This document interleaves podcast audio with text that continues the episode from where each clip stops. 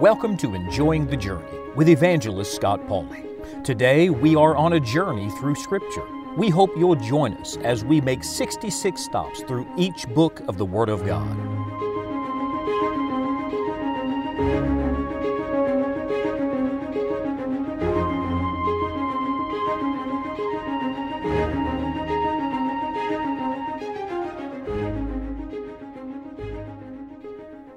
I'm going to say a name, and when I say it, I want you to say the next thing that comes to your mind. Are you ready? David and what came to your mind? I would say one of two things either David and Goliath or David and Bathsheba. It's interesting, isn't it, that people are remembered for their greatest successes and their greatest failures.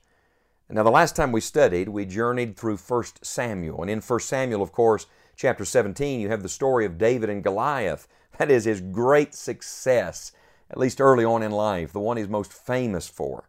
Uh, but when you journey now into the second book of Samuel, you come to David's greatest failure, to the story of David and Bathsheba. And may I say to you that life is full of both victories and defeats, both triumphs and tragedies. And learning how to approach both is so very important. When you come to 2 Samuel, you come to what the old radio commentator Paul Harvey used to call the rest of the story. You see, 1 Samuel ends with the death of Saul, and 2 Samuel begins with David mourning over the death of Saul. 1 Samuel concentrates primarily on the first king. It gives us a detailed story about King Saul. 2 Samuel now details the second king, the man after God's own heart, known as David, his entire reign. Uh, just as 1 Samuel, we believe, of course, that Samuel himself is used by God to record much of this, but also perhaps other men, men like Nathan and Gad, may have contributed to it. One thing we do know whoever the human penman was, the Holy Spirit is the divine author. And God has a message for us in this particular book of the Bible. Now, it covers a 40 year period, the 40 year reign of David. And uh, that's a, a fascinating section. May I read one verse to you? The Bible says in 2 Samuel chapter 5 and verse number 12, And David perceived that the Lord had established him king over Israel, and that he had exalted his kingdom for his people Israel's sake. Oh, there's a lot of truth in that one verse. The Bible says David perceived. May God give us spiritual perception today. Pray for discernment to see as God sees, to think as God thinks. The Bible says David perceived that the Lord had established him king over Israel. Uh, remember, God putteth down one, sets up another. The king's heart is in the hand of the Lord. He turneth it whithersoever he will. It doesn't matter if Saul's on the throne or David's on the throne or any other person is on the throne. It doesn't matter who the president is or who the prime minister is. There is a king who rules in the affairs of men. He rules the good and he overrules the evil. David was a spiritual enough man to understand he didn't get there on his own. Promotion came from God. God established him king. And then the Bible says, and that he had exalted his kingdom for his people Israel's sake. I love that. We see some of the humility of David that contrasts with King Saul. You see, David realized it wasn't just about him. And friend, it's not about me and it's not about you. God is up to something in this world. The Lord's work is bigger than any one of us. Aren't you glad you just get to be a part of it today? But what do we learn from the life and the reign of King David? Well, we learn something, of course, about dealing with victories and defeats. As a matter of fact, you could divide the entire book by victories and defeats. In chapters 1 through 10, we see David's great victories. It begins with a political victory. There's a civil war. God gives David the victory there. And then there are spiritual victories. Uh, the ark is recovered. What a wonderful thing. The presence of God is brought back. In chapter 7, there's a revelation of God's covenant with David. A covenant, by the way, that God is yet going to fulfill perfectly.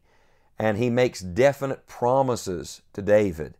It's interesting, David wanted to build a house for God, but instead God said, I'm going to build a house for you.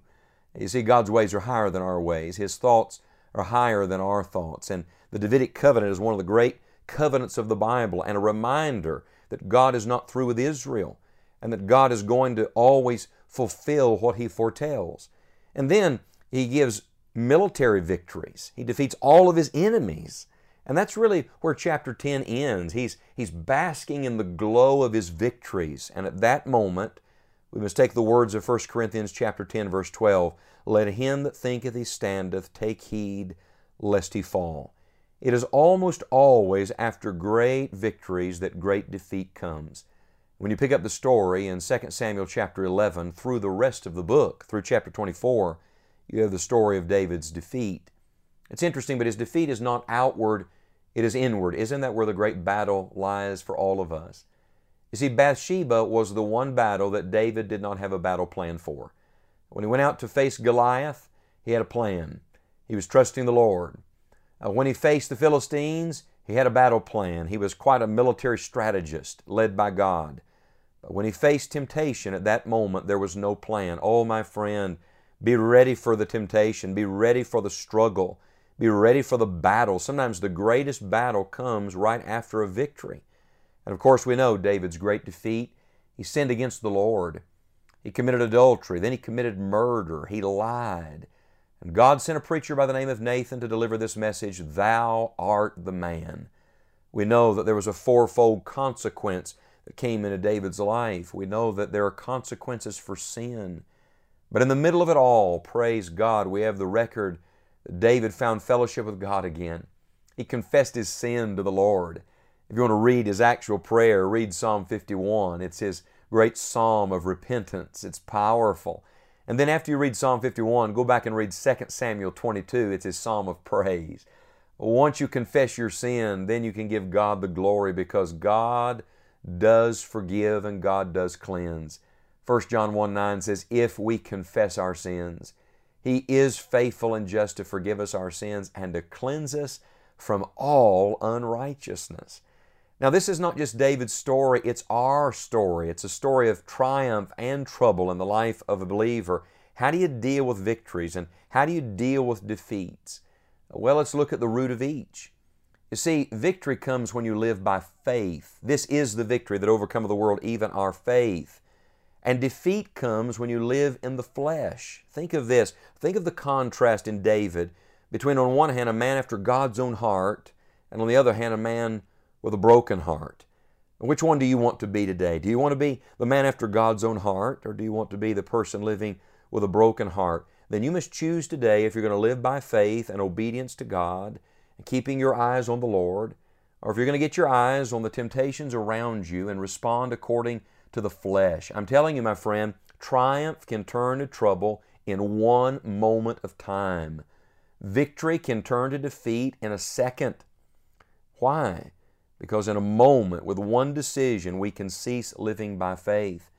That's why the Apostle Paul wrote in Romans chapter 13, verse 14, But put ye on the Lord Jesus Christ, and make not provision for the flesh to fulfill the lust thereof. You know, more said of David than any other character in the Bible outside the Lord Jesus.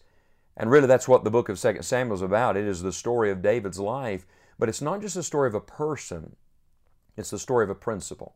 This is not just for us to know David, it is for us to know God. It is for us to say to God, I want to continue to be the man after your own heart.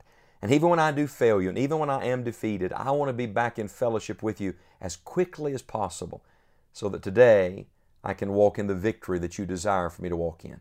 Oh, my friend, may God help us all today to keep our eyes on Jesus, to be true and faithful to Him, and to live in victory and not defeat.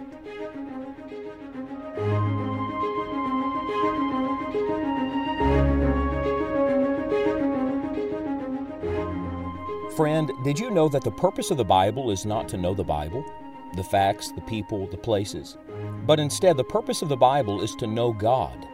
Do you know Him? Do you know that God has already done everything necessary for you to know Him? Jesus Christ, God's Son, died on the cross and rose again from the dead to pay for your sin debt. It is our prayer that you will trust Jesus today. If you'd like additional help in your Christian life, be sure to visit our website, scottpauley.org. Among the many resources we have available, we're excited to make available to you a Journey Through Scripture daily Bible reading plan. This will be a tremendous help in our current study. Until next time, may God help you to enjoy the journey.